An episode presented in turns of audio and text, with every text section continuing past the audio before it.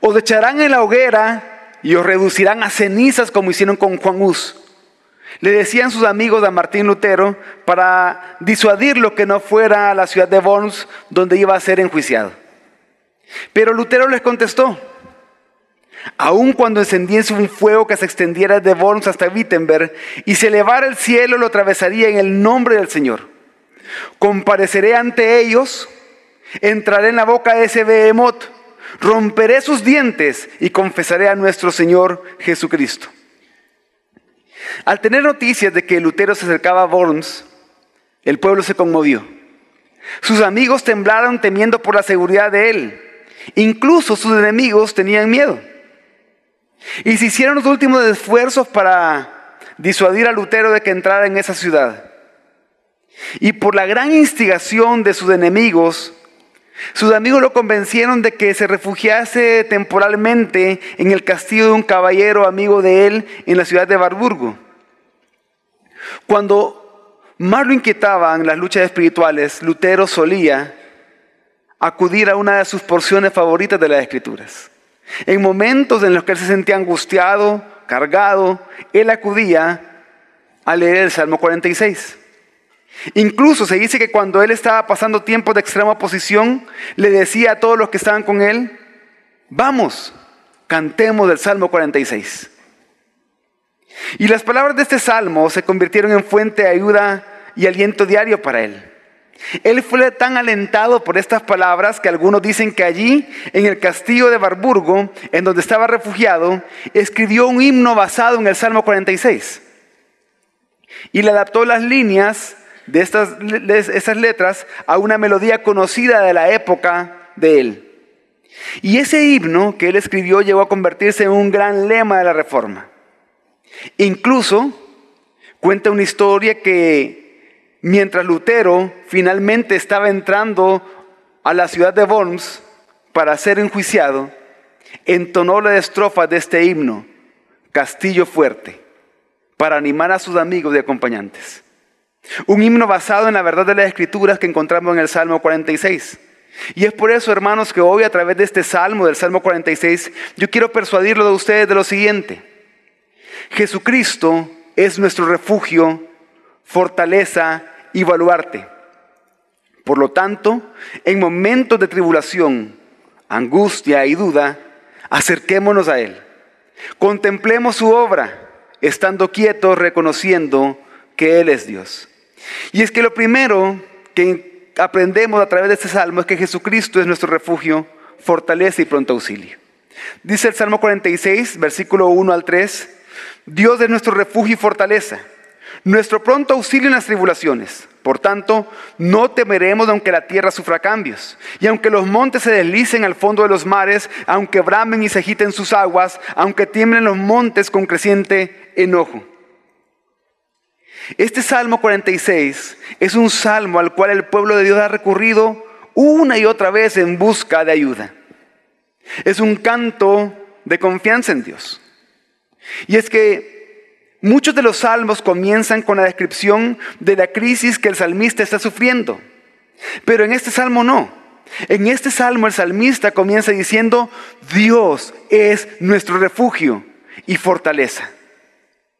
El salmista está mirando a Dios por salvación en los tiempos de, dificultad, en los tiempos de tribulación, y el salmista encuentra esa salvación de parte de Dios.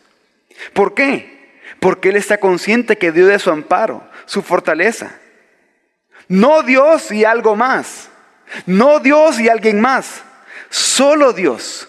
Solo Dios mismo es la fortaleza de su pueblo, siendo fuerte por ellos y en ellos. Y luego sigue diciendo este salmo, Dios es nuestro pronto auxilio en las tribulaciones. Y es que acá el salmista está afirmando que en medio de las tribulaciones, Dios viene de manera oportuna en nuestra ayuda y que nunca falta en momento de necesidad. Y el propósito acá del salmista es exaltar el poder y la bondad de Dios hacia su pueblo. Es mostrar cuán atento está Dios para brindarles ayuda, para que en el momento de sus adversidades no estemos viendo alrededor para todos lados buscando ayuda, sino que sepamos de quién viene nuestra ayuda, nuestro socorro, nuestro consuelo, nuestra fortaleza, para que descansemos tranquilamente en Dios, porque Él nos protege. Hermanos, en cualquier crisis, sea cual sea la crisis que usted pueda estar viviendo hoy, aquello que no lo ha dejado dormir muy bien durante la semana, aquello que lo ha puesto en duda, ya sea una crisis familiar, financiera, laboral, etc. Hermanos, en medio de cualquier crisis, Dios es nuestro refugio y fortaleza. Y acá la palabra refugio está enfatizando la protección de Dios, mientras que la palabra fortaleza está enfatizando la fuerza que Dios da a sus hijos para soportar, la fuerza interior que Dios provee. Pero Dios también es nuestro pronto auxilio. Y esto está recalcando que Dios siempre está dispuesto a ayudarnos, por lo tanto podemos confiar en Él. Y es que normalmente nosotros sí creemos que Dios puede auxiliarnos, porque sí creemos que Dios es todopoderoso y puede hacerlo. Pero muchas veces dudamos que Él esté dispuesto a hacerlo, que Él esté disponible para hacerlo. El salmista a través de ese salmo está insistiendo en que Dios no solamente es poderoso, sino que Él está dispuesto a ayudarnos, siempre. Por lo tanto, no temeremos. Por lo tanto, porque Dios es nuestro amparo, fortaleza y pronto auxilio, como su pueblo no debemos temer, ni siquiera las más grandes catástrofes y crisis que pueden hacer a nuestro alrededor. Aunque la tierra sea removida, aunque se traspasen los montes, aunque bramen y se turben sus aguas. Y acá el salmista comienza a enumerar distintos fenómenos naturales terribles, distintas catástrofes ante los cuales nosotros como seres humanos somos completamente impotentes, somos completamente inútiles. ¿Qué podemos hacer nosotros para detener un terremoto?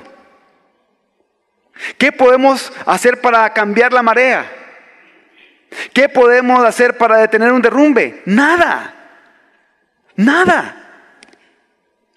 Y entonces el salmista enumera estos eventos naturales, estas catástrofes naturales, ante los cuales somos impotentes e inútiles, para resaltar que Dios es más grande y poderoso que todas estas cosas.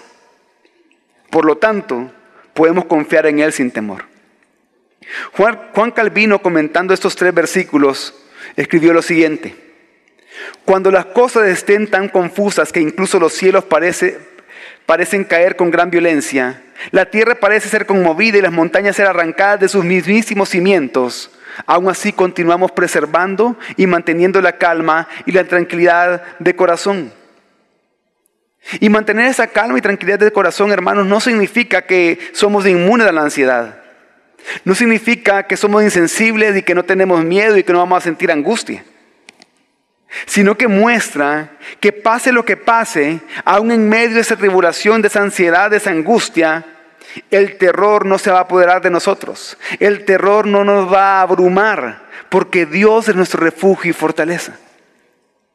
Él es nuestro pronto auxilio en las tribulaciones. Dios, a través de este salmo, quiere hacernos ver a nosotros, su iglesia, que Él ejerce un cuidado especial en preservarnos y defendernos. Hermanos, Dios es quien nos preserva. Dios es quien nos defiende. En medio de lo que pueden estar pasando hoy, en medio de la crisis, de la dificultad, Dios los preserva y Dios los defiende. En medio de ese dolor que está causando una crisis familiar, Dios los preserva y los defiende. Acudan a Él. Confíen en Él. No teman. En medio de esa crisis financiera, en medio del temor por la seguridad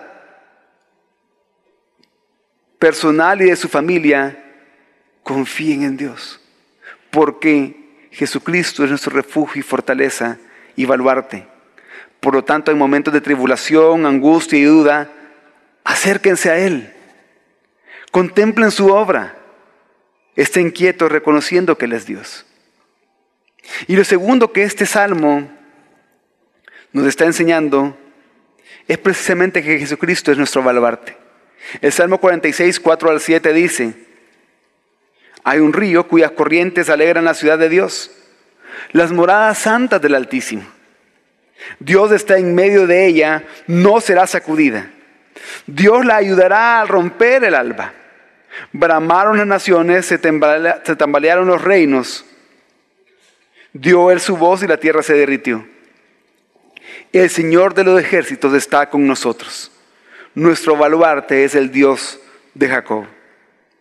Aunque la tierra tiemble, aunque los montes se derrumben, aunque el mar furioso agite sus olas, hay un río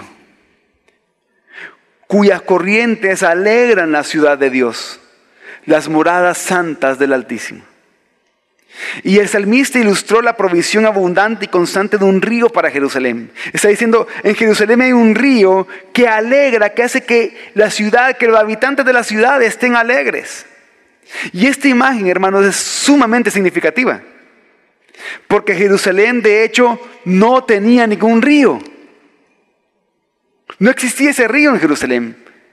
Solamente algunos pequeños arroyos. Pero aunque Jerusalén no tenía literalmente un río que recorriera por su, por su ciudad, por todas las partes de su ciudad, sí tenía a Dios que como un río sostenía la vida del pueblo. Y es que aunque la ayuda de Dios viene nuestro socorro de manera silenciosa y suave como las corrientes de un arroyo, sin embargo, nos imparte más tranquilidad que si todo el poder del mundo se reuniera en nuestra ayuda. Porque Dios, así como dio ese, río para la ciudad de Jerusalén, dio ese río para nosotros, para darnos ayuda mientras que nos alegra con su provisión. Y es que la ciudad no necesitaba de un río caudaloso, porque ya tienen a Dios. Dice este salmo, Dios está en medio de ella, no será sacudida. Todas las bendiciones y provisiones de la ciudad de Dios llegan debido a la presencia de Dios. Debido a su presencia, la ciudad está firmada aún más que la misma tierra, la cual sí puede ser conmovida. Pero la ciudad de Dios no puede ser conmovida, porque Dios mismo está en medio de la ciudad. De esta manera, hermanos, debemos de recordar una vez más que su seguridad y la mía consisten no en las cosas que tenemos alrededor, ni siquiera en las cosas físicas, ni siquiera en los bienes que tenemos, en los negocios que podamos tener o en quienes nos rodeamos. Nuestra seguridad no consiste en eso. Su seguridad y mi seguridad consiste en que Dios habita en medio nuestro. Su seguridad y mi seguridad consiste en que Cristo habita en nosotros. La tierra puede ser conmovida en nuestro alrededor, pero nosotros, a medida que estemos conscientes de que Cristo está en nosotros, no seremos sacudidos, no seremos doblegados, porque sabemos que Dios mismo está en nosotros. Hermanos, este salmo lo está invitando a ustedes a confiar en Dios a mantener su tranquilidad en medio de la inquietud, de la tribulación y de la duda, a no estar afligidos ni avergonzados, al no avergonzarse cuando se sientan impotentes, cuando se sientan indefensos ante la tribulación que están viviendo. Y es que es fácil avergonzarse, es fácil esconderse cuando se está viviendo una crisis. Es fácil no querer dar la cara a los demás. Es fácil tener ese deseo de quedarse encerrado, de quedarse escondido, por sentir que todas las miradas van a estar sobre ustedes, por sentir que todos los comentarios van a estar hablando de ustedes, por sentir que los pensamientos de la gente van a estar en contra de ustedes. Pero este salmo nos invita a que ni nos avergoncemos ni nos aflijamos a sentirnos impotentes ante las tribulaciones. Porque más grande que la tribulación es Dios que habita en nosotros. Es del Dios que está en medio nuestro. Porque Cristo habita en nosotros por medio de su Espíritu. Esa es una realidad que podemos vivir por causa de su muerte y resurrección, por causa de lo que Él ha logrado a favor nuestro. Juan Calvino respecto a esto escribió, la suma del todo es esto. Si deseamos ser protegidos por la mano de Dios, debemos preocuparnos por encima de cualquier otra cosa de que Él pueda morar entre nosotros, porque toda esperanza de seguridad depende de su sola presencia. Si realmente quiere sentir usted esa protección de Dios, estar seguro de esa protección de Dios, por encima de cualquier preocupación que le genera ansiedad hoy, ya sea financiera, familiar, laboral, etcétera, su preocupación tiene que ser estar consciente de que Cristo habita en usted. Cristo habita en usted. Dice el Salmo, Dios está en medio de la ciudad. Y por eso dice después, Dios le ayudará al romper el alba. No importa cuál sea la amenaza que la noche traiga, Dios nos ayudará al amanecer el día. Y es que la imagen acá que el Salmo presenta es, es bien importante comprenderla. Está hablando que Dios es quien sostiene la ciudad. Pero también, como vamos a leer más adelante, están hablando, hablando de que hay enemigos que están en contra de la ciudad. Enemigos que han acampado la noche, durante la noche, alrededor de la ciudad, esperando atacarla al amanecer, esperando que la guerra comience desde muy temprano de la mañana. Pero Dios dice que Dios al amanecer le va a ayudar. Que así como el día deshace la sombra y la oscuridad es disipada, así por el resplandeciente levantamiento e intervención del Señor, la oscuridad de la, adversidad, tribulación y duda será dispersada. Así sus enemigos serán vencidos. Y es que aquí en este salmo, en este versículo 5 del salmo, se está haciendo alusión a Éxodo 14, 27. Porque así como Dios, mientras por la noche el pueblo de Israel cruzaba el mar en tierra seca, así como Dios hizo al amanecer que el mar cayera sobre el ejército egipcio, de esa misma manera ayudará al pueblo, a su pueblo en el cual él habita. Es cierto que como dice el Salmo, las naciones braman contra la ciudad y contra el pueblo de Dios. Pero con solo la voz de Dios se derrite la tierra. Desaparece o cambia por completo la situación. De tal manera que las naciones y reinos de enemigos no prevalecerán ante la voz de Dios. Nuevamente, hermanos, estamos viendo en este salmo que Dios es el guardián y defensor de su pueblo, de su iglesia. Dios es su guardián, Dios es su defensor no temamos. No temamos. Hermanos, podemos confiar en Dios cada día, porque como dice el versículo 7, el Señor de los ejércitos está con nosotros. Nuestro baluarte es el Dios de Jacob. El Señor de los ejércitos está con nosotros. La idea detrás del título del Señor de los ejércitos de Jehová Sebaot es que Él es el comandante de los ejércitos del cielo. El título está enfatizando la gloria de Él, su poder. Está conectándolo con la idea de que este glorioso Dios todopoderoso, que tiene un gran ejército celestial, está con su pueblo. Está llevándonos la idea de que el Señor de los ejércitos es quien cuando el campeón del enemigo salga para querer enfrentarnos e instigarnos, nosotros tenemos que estar tranquilos, porque nuestro campeón, el que va a pelear por nosotros en representación nuestra, es el Señor de los ejércitos. Y luego dice, nuestro baluarte es el Dios de Jacob. Y el título Dios de Jacob no solo enfatiza el aspecto del pacto, que es el Dios del pacto, sino también la gracia que recibimos a través de ese pacto. Y este Dios de gracia y misericordia es un baluarte para su pueblo.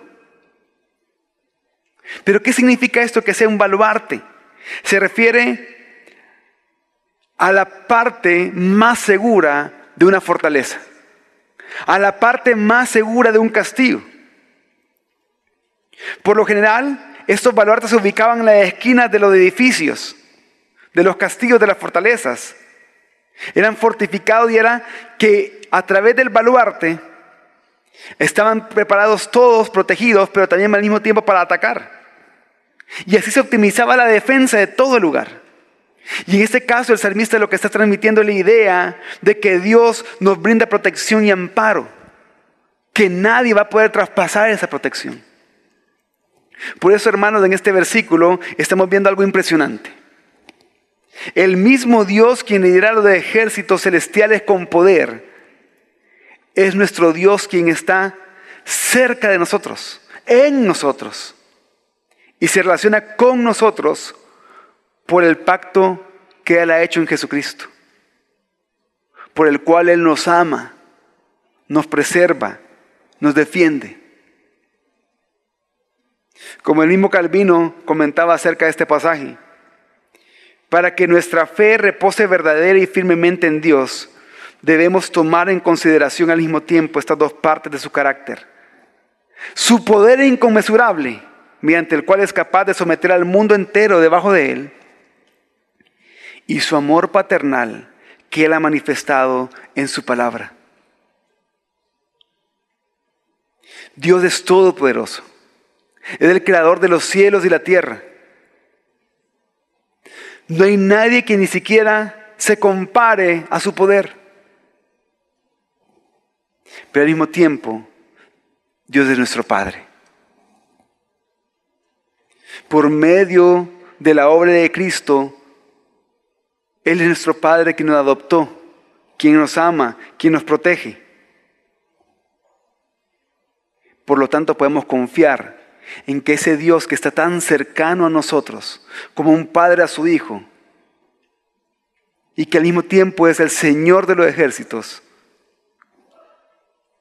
Él es nuestro defensor. Una vez más recordemos, hermanos, que Jesucristo es nuestro refugio, fortalece y baluarte. Por lo tanto, en momentos de tribulación, angustia y duda, acerquémonos a Él. Contemplemos su obra, estando quietos, reconociendo que Jesús es Dios. Y precisamente lo, la última parte de este salmo nos enseña que estemos quietos y que sepamos que Jesús es Dios. El Salmo 46, 8 al 11 dice, venid, contemplad las obras del Señor, que ha hecho asolamientos en la tierra, que hace cesar la guerra hasta los confines de la tierra, quiebra el arco, parte la lanza y quema los carros en el fuego. Estad quietos y sabed que yo soy Dios. Exaltado seré entre las naciones, exaltado seré en la tierra. El Señor de los ejércitos está con nosotros. Nuestro baluarte es el Dios de Jacob. Venid contemplar las obras del Señor. Contemplen las obras de ese Dios que ha hecho pacto con su pueblo. Y el salmista acá nos está llamando a considerar la gloria de Dios. Porque al recordar los hechos poderosos que Dios ha hecho, por su pueblo, desde que formó a su pueblo con el que hizo pacto, Dios lo que está haciendo es plantando en lo profundo de nuestra memoria las evidencias, las pruebas de que Él nos cuida, nos protege y que su provisión es para nosotros. Las pruebas de su providencia está en venir y contemplar las obras que el Señor ya ha hecho. Y es que la escena que describe estos primeros versículos de esta sección, el 8 y el 9, es una escena dramática. Hay armas y batallas que están amenazando la ciudad de Dios y sus habitantes. Pero el Señor es el que se reserva todo el protagonismo para Él mismo. El pueblo nada más es invitado a ser un simple espectador, a presenciar la obra poderosa de Dios. El salmista lo que está haciendo es, miren ese campo de batalla. Miren cómo el pueblo de Dios está rodeado. Miren cuántas armas hay ahí. Miren cuántas multitudes de guerreros están en contra de ellos. Pero contemplen al mismo tiempo las obras del Señor. El que destruye la tierra, hace asolamiento sobre sus enemigos, que hace terminar la guerra en toda la tierra, que destruyó las armas de sus enemigos. Dios trae la paz a su pueblo destruyendo sus enemigos. Por eso, hermanos, solo contemplando las obras del Señor, las obras de Dios, podemos tener paz. Y la mayor obra de Dios que siempre debemos de contemplar y tener presente en nuestra mente, la mayor obra de Dios para nuestra paz fue realizada por Jesucristo en la cruz. Allí Cristo nos dio paz, tomando nuestro lugar, para que la ira de Dios recayera sobre Él no sobre nosotros. Allí Cristo nos dio paz venciendo a nuestros enemigos, a Satanás, al pecado y a la muerte. Contemplemos la obra de Cristo en nosotros. Contemple lo que Cristo ha hecho a favor de ustedes y en ustedes. Contemple con atención y admiración el Evangelio que lo ha salvado. Y a partir de eso, a partir de recordar ese día en que usted se rindió a los pies de Cristo y fue hecho salvo por Él, ese día de su nuevo nacimiento, a partir de recordar ese día, comience a enumerar todas las obras que Él siguió haciendo a favor de usted. Comience a enumerar desde el mismo día de su salvación todo lo que Jesús ha hecho en usted. Contemple, venga y contemple las obras del Señor. Luego dice el Salmo, estad quietos y sabed que yo soy Dios. Y en este versículo hay un cambio en la persona. El Señor mismo, Dios mismo ha introducido. Él mismo está hablando, está diciendo, estén quietos, sepan que yo soy Dios. Está mandando a permanecer quietos y a reconocer su poder y soberanía sobre todas las cosas porque Él es Dios, sobre todos los reinos y sobre todas las naciones. Y es que el estar quietos lo podemos aplicar a dos grupos de personas. Tanto sus enemigos como el pueblo de Dios tienen que saber y tienen que estar quietos y saber que Él es Dios. Sus enemigos deben de estar quietos y saber que Él es Dios. Estad quietos, le dice. Esa es la voz de Dios hablando a sus enemigos para que bajen sus armas. El Dios Todopoderoso dirigiendo a sus enemigos diciéndoles, no tienen oportunidad contra mí. No tienen oportunidad para vencerme. Quédense quietos. Suelten sus armas, ríndanse. Es la voz de Dios exigiendo a sus enemigos que se rindan y reconozcan que Él es el único victorioso Dios, glorioso y grande Dios. Pero si ahora hay alguien acá que ha venido a este lugar como enemigo de Dios, como burlador de Dios, haciendo guerra a Dios, oponiéndote y argumentando contra Él con menosprecio. Si has estado luchando en contra de Dios, es momento que pares, que estés quieto, que te des cuenta que no hay oportunidad de que venzas ni una sola batalla en contra de Dios. Que reconozcas contra quién has estado luchando contra el Dios creador de todas las cosas, soberano, santo, airado contra el pecado y poderoso para vencer y destruir al pecador. Así que, si tú has venido en esa condición hoy, quieto, reconoce que Jesús es Dios y ríndete en arrepentimiento delante de Él. Pero también el pueblo de Dios tiene que estar quieto y saber que Él es Dios. Para nosotros sus hijos, estar quietos no significa quedarnos con los brazos cruzados en medio de la angustia y tribulación y sin hacer nada, autocompadeciéndonos debajo de una sábana llorando. No, no significa hacer eso. Estar quietos para sus hijos significa ser activamente conscientes de quién es Dios, teniendo una visión elevada de Él. Yo voy a estar quieto sin hacer nada, pero porque estoy activamente consciente de quién es Jesucristo. Por medio de su palabra, yo estoy consciente de que Él es Dios altísimo, soberano sobre todas las cosas. Y así, quieto delante de Él, conscientes de que Él es Dios y, no, yo, y yo no soy Dios. Que Él tiene el control y yo no tengo el control. Que Él tiene el poder y yo no tengo el poder. Así, quietos, esperemos que Él obre y se glorifique. Que Él se exalte en medio de la tribulación. Cualquier tribulación, angustia o duda que podemos estar viviendo, que podamos estar experimentando. Estar quietos no es un llamado a no hacer nada. Estar quietos es un llamado a confiar activamente en Dios. En cualquier situación, en cualquier circunstancia, ante cualquier duda. No importa el tipo de duda. Cada vez que yo voy a la palabra y entonces tengo una visión alta de quién es Jesús y una visión alta de su palabra y lo que Él dice acerca de cada uno de los temas, yo entonces puedo confiar entonces puedo estar tranquilo, entonces puedo saber que Dios va a ser exaltado. Mientras preparaba el sermón, al leer estos versículos del 8 al 10 del Salmo 46, miren, desde que lo estaba leyendo no podía evitar pensar en un pasaje, en una escena que presenta un pasaje de la Escritura que narra la victoria final de Jesucristo y la iglesia al final del tiempo cuando Cristo vuelva por segunda vez.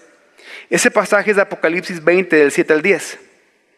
Dice, cuando los mil años se cumplan, Satanás será soltado de su prisión y, saldrá a engañar a las naciones que están en los cuatro extremos de la tierra, a Gog y a Magog, a fin de reunirlas para la batalla. El número de ellas es como la arena del mar.